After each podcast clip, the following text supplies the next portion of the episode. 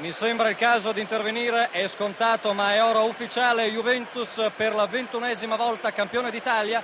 Anche qui a Torino la partita è finita 1-1 a Tenerico.